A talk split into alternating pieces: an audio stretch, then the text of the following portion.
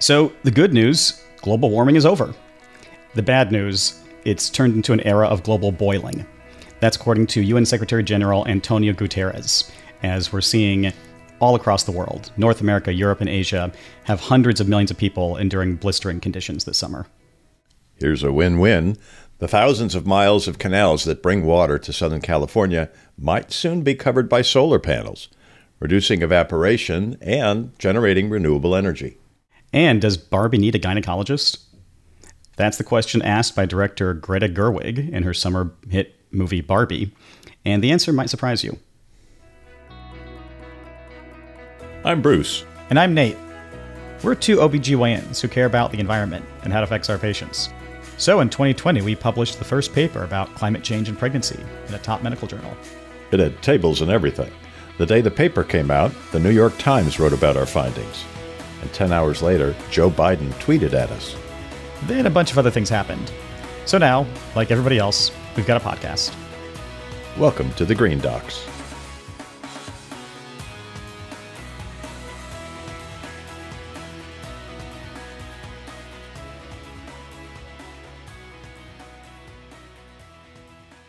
In this episode, Elephant in the Womb, we'll be talking to the executive leadership of one of the most exciting femtech startups coming out of San Francisco, uh, which is called e-Lovu Health. We'll be joined by their CEO, Noel Pugh, and their CMO, Santosh Pandipati, and they'll be talking to us about uh, what they're introducing as kind of the latest iteration of a personalized virtual ecosphere that combines that kind of care with in person visits. I'm one of your co hosts, Nate DeNicola an OBGYN in Southern California, and the environmental health expert for uh, our national OBGYN society, which is called ACOG, and the international OBGYN society, which is called FIGO. And I'm Bruce Bekkar. I'm an OBGYN in San Diego. I'm on the editorial board of the Journal of Climate Change and Health, and I'm a fellow with Eco America in Washington, D.C., uh, where I work on efforts to educate the medical community about the threats of climate change to our health and also uh, help train people up in advocacy so they can get active in their community. So, Nate, speaking of our community and life in general, what's been going on this week?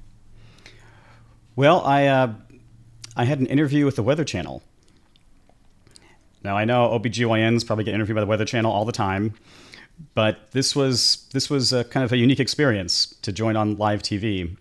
Uh, they were asking me to, to weigh in on the continued story about the Canadian wildfire smoke still coming into parts of North America and uh, causing hazardous breathing conditions for all people, but but as we pointed out many times, that's especially problematic for uh, for pregnant women.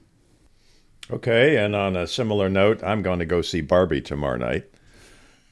Uh, and I, I, guess the main thing that goes through my mind when I think about it is I, I understand a lot of women are wearing Barbie outfits and wearing pink. Uh, but am I required to attire myself in a particular way for uh, for going to see this movie? And if so, uh, what recommendations do you have, Nate, as far as a Ken outfit? Well, on TikTok, I've seen quite a few style guides for dressing like Ken. Uh, Ryan Gosling has a whole bit on it. You can find the right sunglasses, the right, I think there's a headband you got to wear. So yeah, I'm sure you could you could pull that off. And I guess I should have warned you about the spoiler alert in the headline, where we'll be talking about if Barbie needs a gynecologist. So we'll get to that in a minute. On the note of the Weather Channel, just it also brought up the fact that uh, past guest meteorologist Miri Marshall, who goes by Weather on Instagram, won an Emmy recently. So uh, congratulations to our to our uh, former guest, and uh, you should definitely be watching her on WUSA uh, Channel 9 DC and on Instagram. Uh, she almost weekly is posting health updates about not just how weather and health interact, but specifically calling out pregnancy and children. Uh, that happened again this week. So, congratulations and great work to Miri Marshall. Yeah, we're so pleased to see her leadership really connecting the dots to these significant problems. And unfortunately, there's been a heck, uh, an awful lot of opportunities uh, to do that over the last month or so of summer temperatures. But anyway, speaking of heat, yeah, Nate, what about this uh, story of this incredibly persistent and severe heat that's baking the planet? Well, yeah, it might almost seem like old news to be talking about heat in summer, and everyone knows, or at least has heard, some version of global warming, climate change is a problem, blah, blah, blah. But the reason we're leading off with this is that this this somewhat old story keeps getting new and keeps getting worse. Uh, and so it, it, was no, you know, he, he's not being sensational when the UN Secretary General Antonio Guterres says that we're no longer in global warming, we're in global boiling. Uh, and and the, headlines are almost, I mean, they, they'd be funny if they weren't so serious. Like like in Iran, the heat index reached 152 degrees Fahrenheit. That that is like you know something you'd have on a, on a foreign planet. Uh, in Florida this week, the water temperature got over 100 degrees Fahrenheit. That that literally is a jacuzzi you're stepping into. Now it was shallow water, it was five foot water, but but still, you know, this is just it, it's reaching a quite literal boiling point. Yeah, and climate researchers are noticing also, excuse me, that nine major cities in the U.S. have at least a million people living in what are described as urban heat islands, where the heat is especially concentrated. And these are New York, Houston, Los Angeles, Dallas, Chicago, San Antonio, Phoenix, Detroit, and right here in San Diego. So, uh, and let's also keep in mind that an awful high percentage of those people don't have a voice. We're not hearing from them. But can you imagine living in an urban heat island over the last few weeks and not having air conditioning, not being able to get out of this heat? Yeah, I mean, I would just direct our listeners back to our episode, Bun in a Crazy Hot Oven. Uh, we spent a good 15, 20 minutes uh, talking to the meteorologist about these exact details. You know, that, that we really do have uh, a community responsibility to protect us all from heat. And there are various ways that can be done. Uh, we covered in the past, LA City Council is looking at making air conditioning a requirement in rental units. Uh, obviously, that there's always the other side to that, which is who's paying for it, how do you do it, and that's all important. But but ultimately, this is a a health risk and a, and a health topic, and we know that any form of cooling, whether it's you know the, the the strongest things like HVAC central air or fans or even just being able to open windows and allow nighttime cooling any bit helps and so we're, we're going to have to prepare for this i mean it's, it's only getting worse every year well I want to pivot to something a bit more positive. This was an interesting story. My headline that I had run across there's a pilot project called Project Nexus that's been funded uh, for the state of California to uh, study what happens when you cover an irrigation canal with solar panels. Uh, and we will have answers, I'm sure, relatively fast. But there's no question that those canals being exposed to these elevated temperatures are losing an awful lot of the water they carry just due to evaporation. So why not cover them with solar panels, make some clean energy while at the same time reducing that evaporation loss? So I'm really eager to hear what happens from this. But they've already calculated that the potential is to produce enough energy if we covered the entire 8,000 miles of open canals uh, enough energy could be generated to power 20 million homes and would probably save tens of billions of gallons of water annually. So, this is not going to solve our problems, but it is going to help, uh, if it's rolled out uh, relatively soon, it will really help to uh, help us to adapt, just like you were talking about with the high temperatures that we're experiencing right now. You know, this, this made me think of that Monty Python skit where they say, What have the Romans ever done for us? oh well, there, there was the irrigation, uh, and the and the no crime, and the public health. Oh yeah, don't forget the public health. That was pretty good. D- do you think in you know a few years the people are sitting there saying, "What have the Californians ever done for us?" Oh well, there was that free energy. There was that protected cleaner water. I don't know. What do you think? Yeah, I think I would love to have that conversation. What has California ever done for us? I think we do a lot. We're innovative, uh, far from perfect, but uh, these things all seem like they're at least addressing the problems, moving us in the right direction. So, anyway, how about this headline about Barbie? Yeah, as I say, speaking of things that California have done for us, uh, you know, Hollywood's always a lightning rod for controversy, and uh, ultimately they're they're here, I think, to entertain us, and probably they want to do other things too. But but entertainment's a core feature of, of Hollywood, and I think that's how a lot of people are approaching this Barbie movie. Is they just want a summer blockbuster, some summer fun. They want to dress up in pink, uh, including you, Bruce. You can dress up like Ken. Uh, but there, and this is a bit of a spoiler alert, although I'm going to frame it in a way that I hope doesn't spoil anything. Uh, just that the question is somewhat asked in the movie Does Barbie need a gynecologist? And it's kind of a callback to a joke because the Barbie doll, I think sort of famously and appropriately, has no genitalia. So why would Barbie need a gynecologist? Uh, but it gets into, I think the movie get, gets into deeper topics about that. So I guess you can update us after you see the movie this weekend.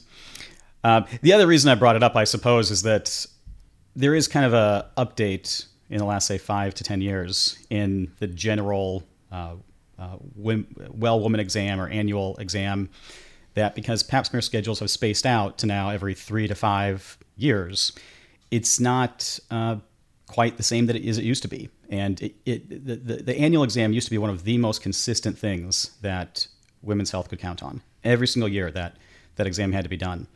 And minus the pap smear, it's not quite as um, sturdy as it used to be, uh, even though we still really strongly recommend it for a lot of other reasons that have um, preventive health maintenance in mind besides the pap smear. So I just thought it was interesting that, that Barbie highlighted that one exam as kind of the uh, emblem of, of women's health. It is true, but it's also one of the recurring themes of Green Docs as we're talking about the evolution of healthcare. So many things are coming together to not only enable change in how we provide care, but also to to more or less demand uh, a, new look at so much of what we do.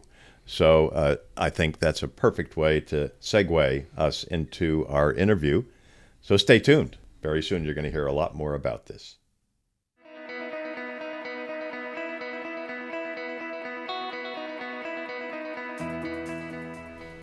So now we are delighted to be joined by Noel Pugh and Santosh Pandipati, who have been patiently waiting in the green room.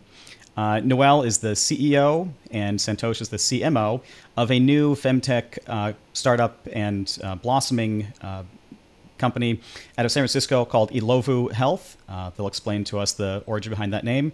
And they really are, are blazing the trail in what it looks like for virtual care models to intersect with traditional brick and mortar models and building out a whole uh, personalized ecosphere for reimagining prenatal care. So, Noel and Santosh, welcome to the Green Docs. Pleasure to be here, Nate. Thank you very much, Nate and Bruce. An honor. And uh, we should also add that Santosh wears a number of hats in the world, like he doesn't have enough to do being a father and a husband and a perinatologist who takes care of high risk pregnancy. Uh, but Santosh and Nate and I have worked together on several different climate and health related projects around OBGYNs and pregnancy health. But this is a somewhat different conversation. Santosh, how do you do all this stuff in a day? How do you run this company, take care of patients, save the world, and be a dad and a husband? I'm already tired just listing the question. Well, you're very, very kind. I try to do all of them as well as I can. I've got an incredibly supportive uh, family, uh, wife, and children. They understand the greater mission. Uh, they understand that what we're working on is very important for their long run uh, health and, and well being as well. I've got an incredible uh, leadership team, our CEO, Noel Pugh, an incredible friend and um, really mentor in the business world.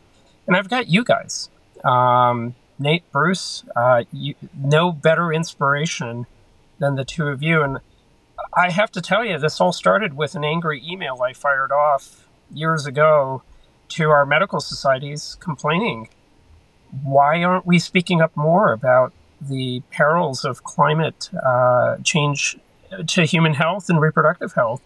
And that's when, uh, amazingly, instead of firing it off into the ether, never seeing a response, uh, Nate replied and uh, started this whole journey. And uh, in this process, I've been able to meet wonderful people like like the two of you. Oh God, what have I done?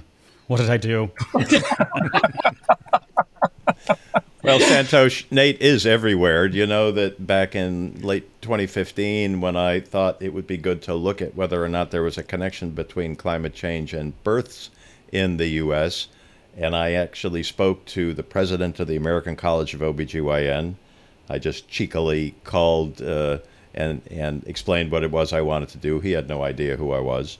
But the two names that he gave me were Nate's and Jeannie Conry, who is, of course, our, our guest on our third episode and is a giant in the world of OBGYN. But Nate just had his fingers on everything related to the environment and climate change as it connected to women's health. And so that's how I got stuck with him too. I, I have to apologize to the world for what for what we've created here. no, of course I'm kidding. Yeah, this is this has been a really cool evolution of the last uh, you know ten years, really, of, of working in this space, and culminating with uh, with some partnerships in unexpected areas. You know, my my roles with with the National OBGYN Society were at first in telehealth, and then the environmental health uh, interest came later. And I think for a while people thought I was kind of schizophrenic to have these two interests. Uh, there was they saw no overlap, they saw no intersection, but uh, I, I think, especially post COVID, we're starting to see where these two interests really do intersect. And uh, that's what brings us to e-Lovu. So, Noel, as, as CEO of this amazing startup, uh, kind of tell, can you tell us about the origin story of e-Lovu and how you came to, to be the CEO? Um, so, in March of 2022, we actually founded um, e-Lovu Health. Uh, the name e-Lovu hails from the word Indolovu, which in Zulu means elephant. And we chose the elephant not only because it's beloved cross culturally to South Asian women, African American women. The elephant is the master ecosphere builder of nature, but for the elephant, flora and fauna literally cannot find each other. We break down barriers. Uh, we create operability and interoperability where there is none, much like the elephant. So again, tying back to our environment, uh, that's our very, uh, very ideology. So how many times a week does somebody make the pun? Uh, let's talk about the elephant in the room. if we had our druthers, it would be every day. Yeah, every day. well, and you know, it's funny that you say that because Nate, you and I have had a few conversations with Liz Cherot of of um, the March of Dimes, who's now been promoted to the CEO of the March of Dimes. And one of the things she said is, we were around West Texas handing out blood pressure cuffs. We should have been handing out elephants. We want elephants to be in the room, in the bedroom. We want elephants to be in the doc's office. We want elephants everywhere. So we talk about this constantly elephant's such a nice sort of an analogy to a lot of the issues that we're talking about because they are hiding in plain sight and massive and necessary to deal with. But I also love the the insignia or the emblem of the company. Uh, I I'm probably uh, like everybody when I see pictures of elephants or images of elephants. It's it's somehow calming and reassuring. So, uh, and uh, in our last episode, Nate, we were talking about whales. So we seem to be migrating towards some of the larger animals on Earth as we try to grapple with some of the bigger problems in society. So go big or go home, Bruce.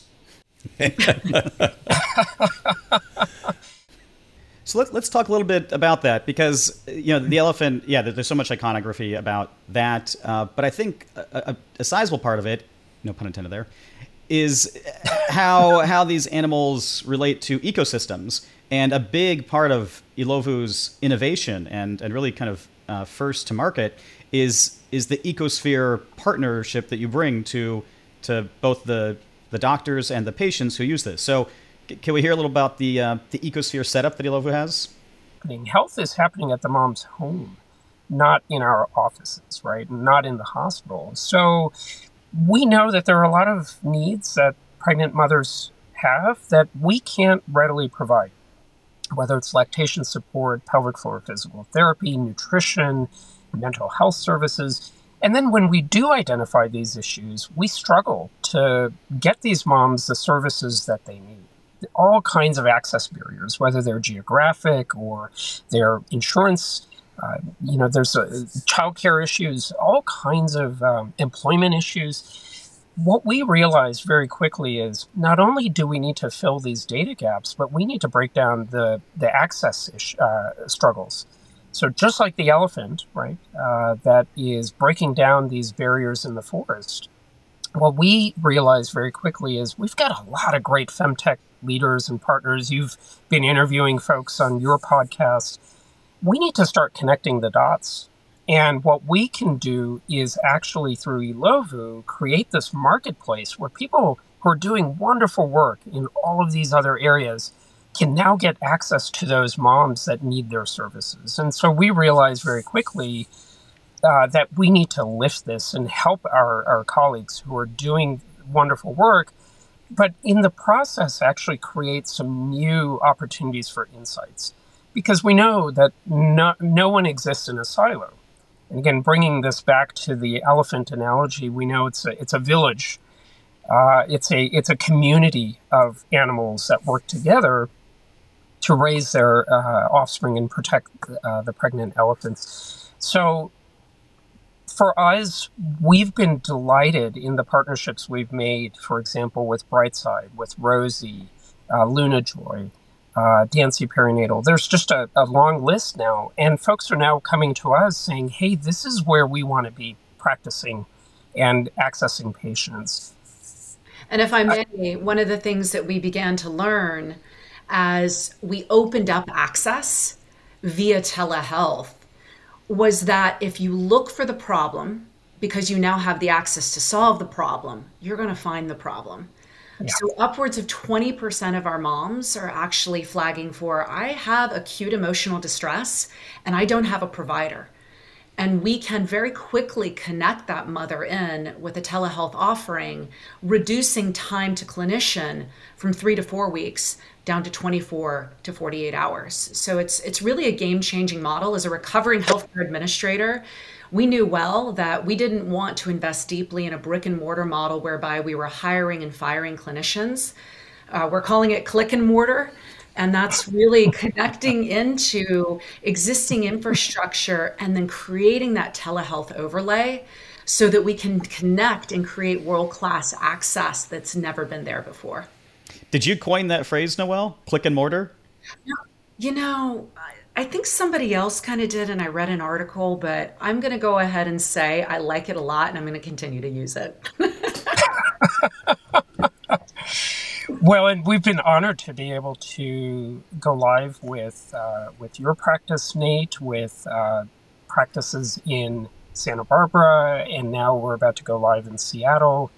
And really, we've got uh, a pipeline that's including uh, tech, West Texas, uh, where we know there is a maternal, maternity care desert, uh, and and other areas that are that are starting to open up. that where we're we're able to start to see the value proposition for what we're doing. What's really exciting for me is being able to start having crosstalk where the nutritionist can talk to the mental health expert, can talk to the sexual health expert, and collectively create a care plan that's personalized to the mom, and then bringing that information back to us as the clinicians who are primarily taking care of these moms. So we know that our moms are being supported along the way.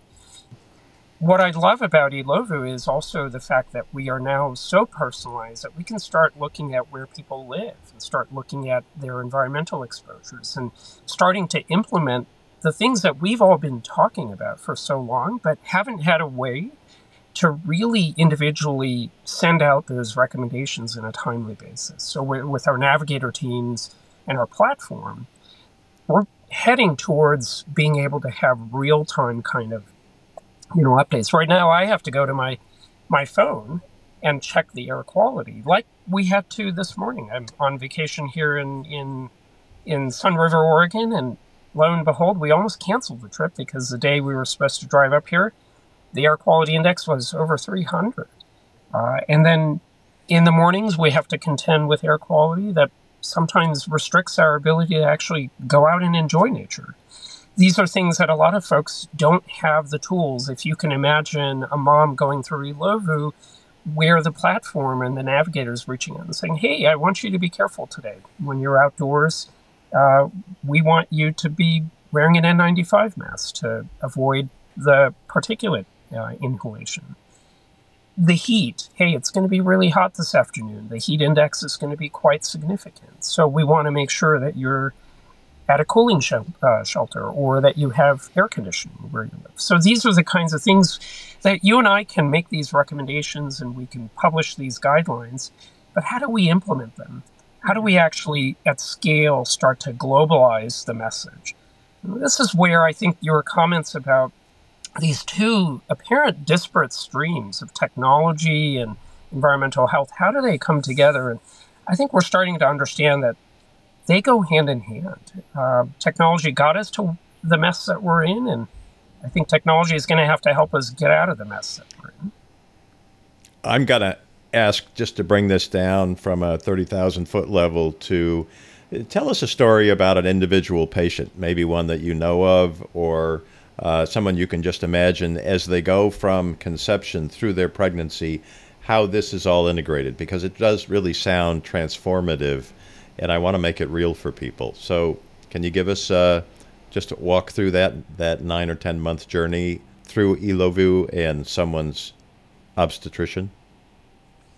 Yeah, for sure. I think the the beauty here is that it does start, and we want to start even preconception, because so much of getting ready for pregnancy and getting your health in line for pregnancy will lead to better health outcomes.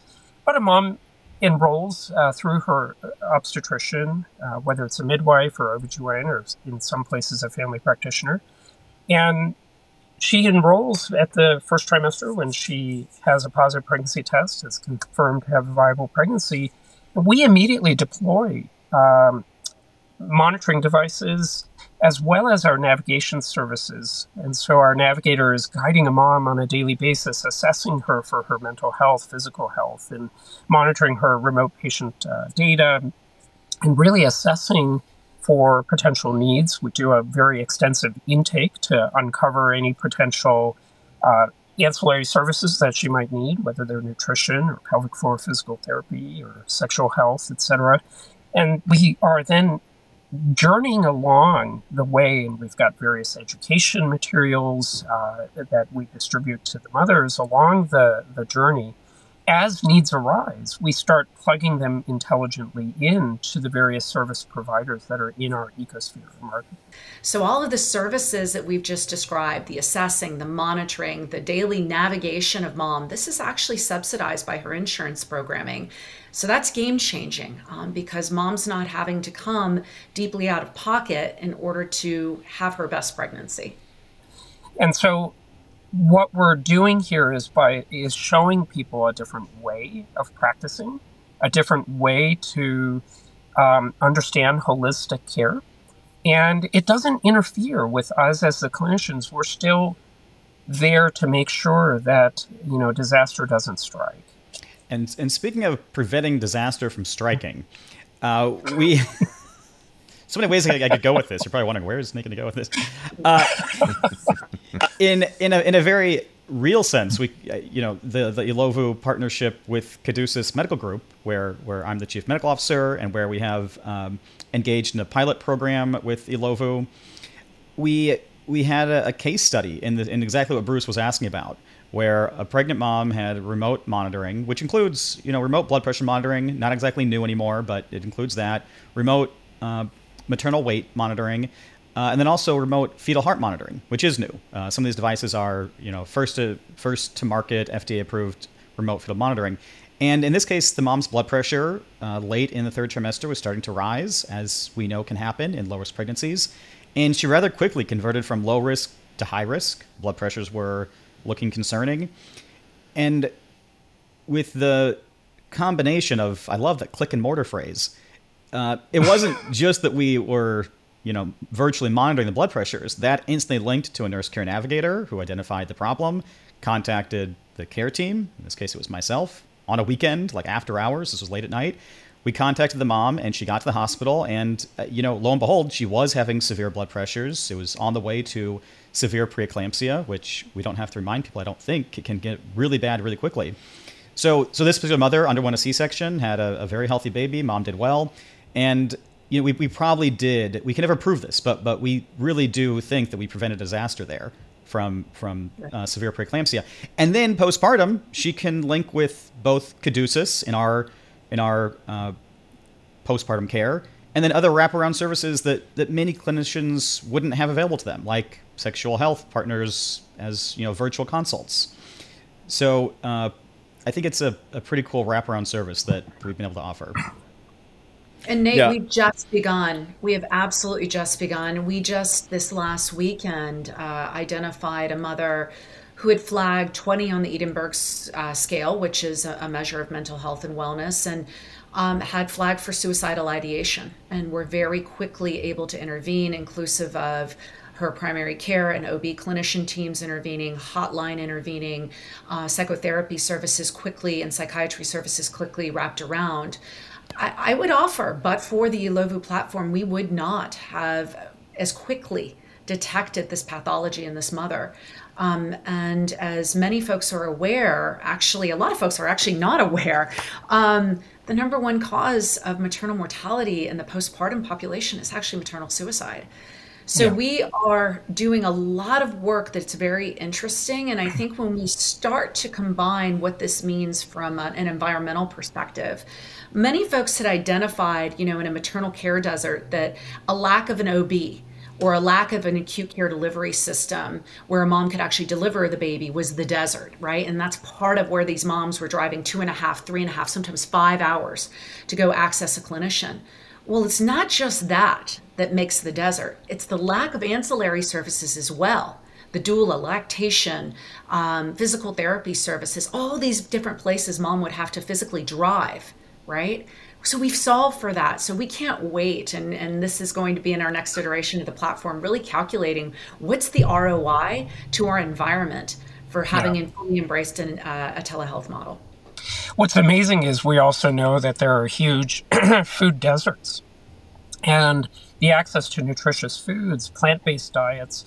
We know that our nutrition partners are eager to start providing this information to patients.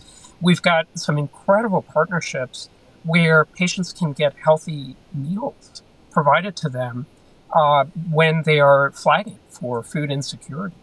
We know that we can tell patients all, uh, you know, till the, um, what's the phrase? The cows come home. Uh, that uh, you know they need to eat eat better. But if we don't give them the uh, opportunities and we don't actually provide the access, we know that these are other ways that we can improve the environment in terms of um, eating healthier and lower on the food chain.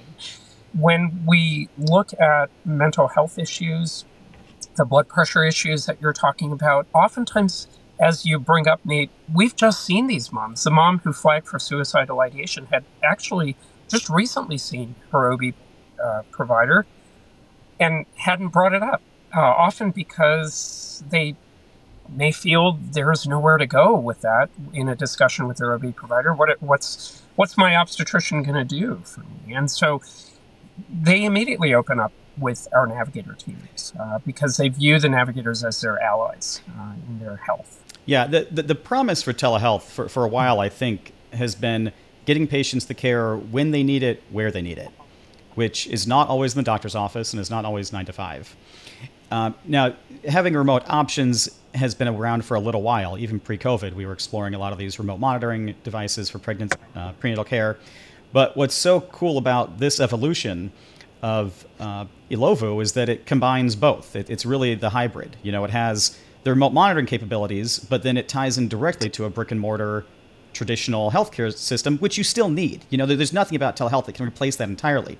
So we, have been delighted at Caduceus to be able to offer this to our patients, and uh, we have recently uh, extended that that partnership with e-Lovu for the next three years. So really excited to see what's what's coming up.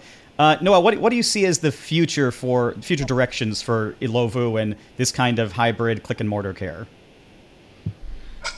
Um, well, if we have our druthers, there's going to be an elephant in every OB's office. Um, the future direction is to really force multiply this model across the United States. We've been very thoughtful um, to land in not only environments where there is a deep need in the population um, but also really addressing for these maternal care deserts. So, if you were to actively look at, say, our go to market strategy, you see us attacking the care deserts heads on head on by going to marketplaces like eastern Idaho, West Texas, um, the parts of the Pacific Northwest that are wholly underserved.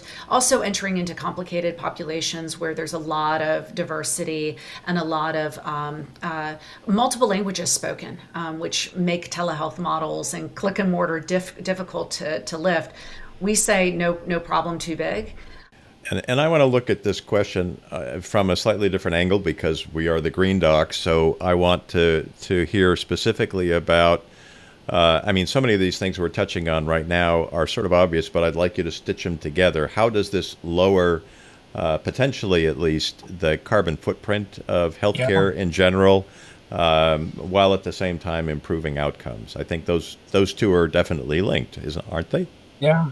So I think over the five years, uh, as we look ahead, we know that only so much of what we do through a traditional healthcare model will improve outcomes. But we also know, for example, that uh, excess exposure to heat and air pollution leads to higher rates of stillbirth and low birth weight and premature birth. The work that you, Nate, and Bruce have done and published on has been groundbreaking um, and in showing us these risks. And by being able to help moms on a micro basis, we call them micro nudges through the course of the day. Hey, we this is the ideal behavior that you need to do to avoid an, an exposure or to eat better. So that at scale, this this actually play, pays off. Would, would some of those micro nudges be things like uh, heat index alerts and air quality index alerts? Now I ask this because uh, you alluded to yes. it, but but for the audience, uh, Santosha's conducted this interview from his car uh, because his family was on their way to play pickleball, and then an air quality alert came through that was like very hazardous, and so the whole family plan had to change, and that's kind of a bummer. They can't play pickleball, but uh, you know, this was like a, a, real health risk that, that you guys would have been uh, getting into. Yeah, absolutely. And of course, most people aren't checking their phones or checking their weather apps and air quality index. Most people would tremendously benefit from that. And uh, I think we know that these cumulative these exposures cumulatively will lead to adverse health outcomes whether it's cancer or whether it's heart attack or whether it's premature birth. So by allowing that insight to each individual on a, on a daily, frequent basis, we know that we're going to be able to make that, that improvement uh, in their long term. You know, I'm starting to think I need an elephant uh, be, be, because. Well, I, am probably not going to be pregnant and, and needing your direct care, but but uh, I'm being silly, but but I'm quite serious. This is a whole transformation in how healthcare uh, at, at, large ought to be uh, enabled through technology and remote monitoring and all the things that you're talking about. Do you see a time where your company actually goes beyond the care of just the pregnancy itself and into care of women in general, or maybe even men? Absolutely, Bruce, and welcome to the e-Lovu innovation team. Uh, so uh, you just articulated, you know, sort of a future state. We do believe everybody should have their own personal elephant.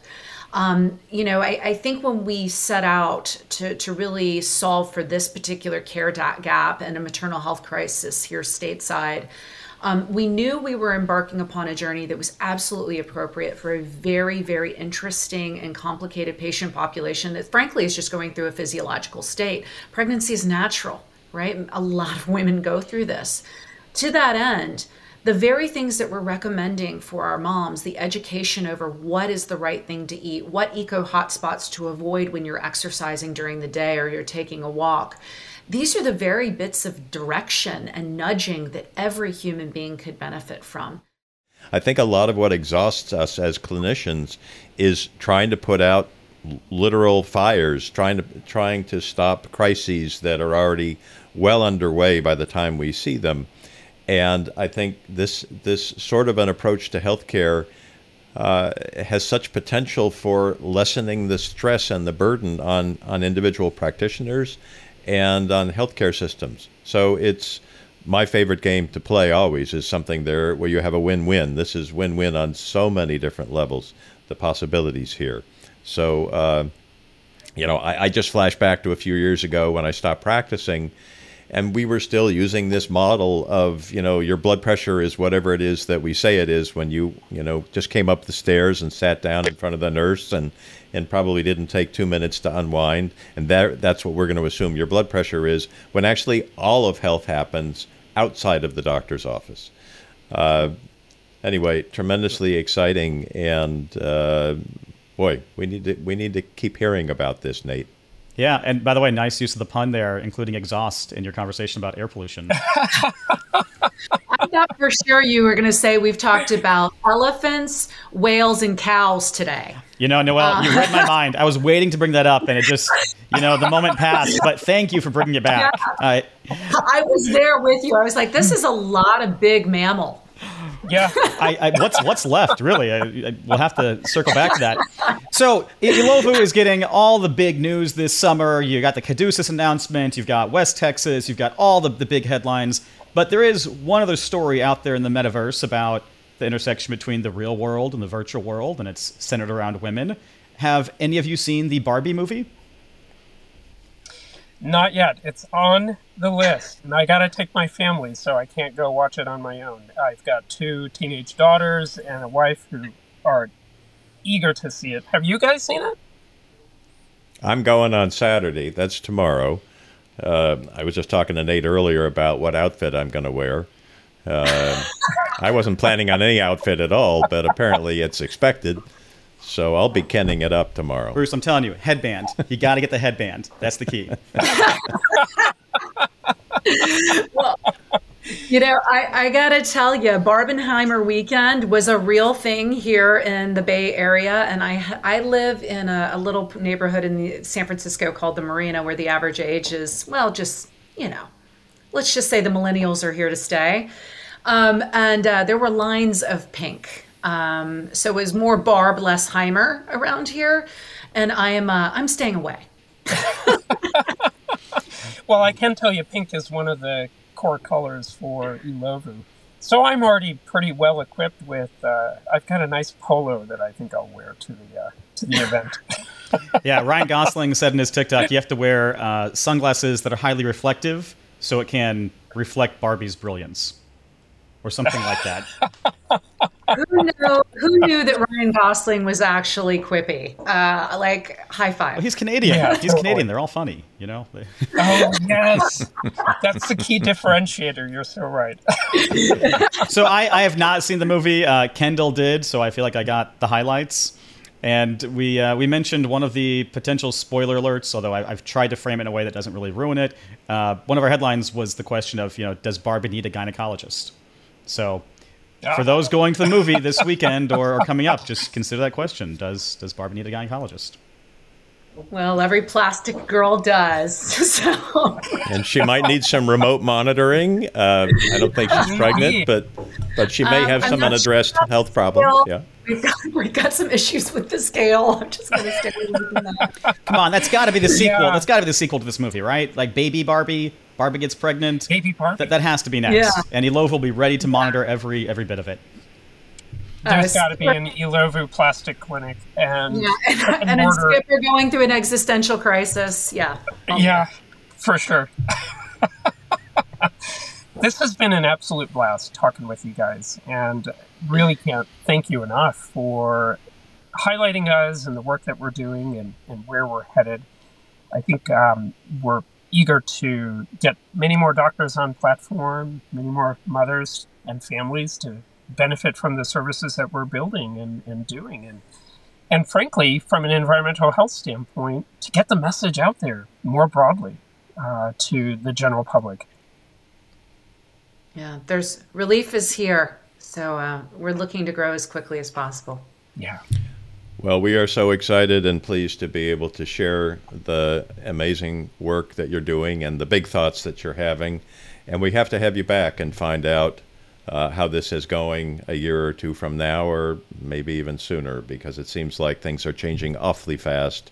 And uh, we need to keep people informed about it. So thanks very much for being here. Well, and I'm going to leave you with this. So Nate's Kendall adopted an elephant for us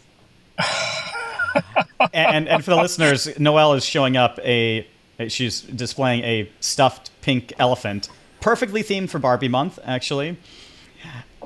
And have, have, you, have you been have you been keeping track of the elephant? Because the the idea is that you actually adopt a real life elephant, and you can kind of track it with the the digital uh, devices they have.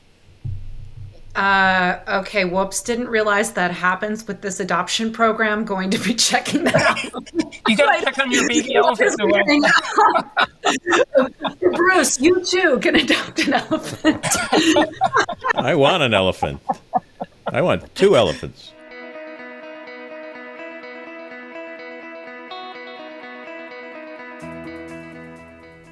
Well, if you had never heard of e-Lovu before, now you know. And uh, hopefully, everybody at some point wants an elephant in the womb, a personal care navigator to get them through uh, prenatal care 2.0, uh, much more interactive and uh, convenient and wraparound uh, way of, of delivering healthcare. Uh, for our for our patients who are listening, and just anybody who's looking for tips to be a healthier, happier person, I think the main takeaway that I took from this interview with uh, Noel and Santosh was that uh, these apps are still really useful, uh, even the ones that maybe aren't fully integrated into your, uh, say, regular Rolodex. Uh, so I, I direct people to two in particular. One is the EPA Air Now app. It gives you minute to minute air quality index and especially as we saw with like the Canadian wildfires that brush smoke all across parts of the U.S., it's it's really useful, and it can tell you times when you are better off indoors. The second one is the OSHA Heat Index. We are, as we mentioned, going through a blistering summer, and the heat index will give you again uh, real time indicators not just of the temperature, but how the heat index relates to how you're going, your body's going to experience that temperature, and uh, for for pregnant women, it is, it's just critical that you can stay cool, stay hydrated, and stay out of the hospital. Um, and one other point, just for uh, kind of how patients interact with their doctors in general, uh, you should be asking your doctors about apps. Uh, there's there's nothing that will get the health professionals to learn about a new topic better than having three patients ask them about it in a day. So whether it's one that is uh, built for your uh, healthcare team in, in whatever clinic you go to, or it's one that you came across and you think is is cool and interesting, uh, ask your doctor. You know, is this app right for you?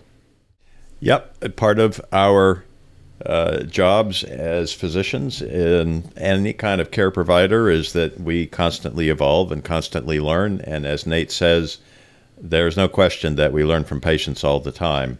And so don't be uh, uncomfortable about broaching these topics. You may have to give a few micro nudges to some of your doctors, but in the end, they will benefit as uh, as all patients will.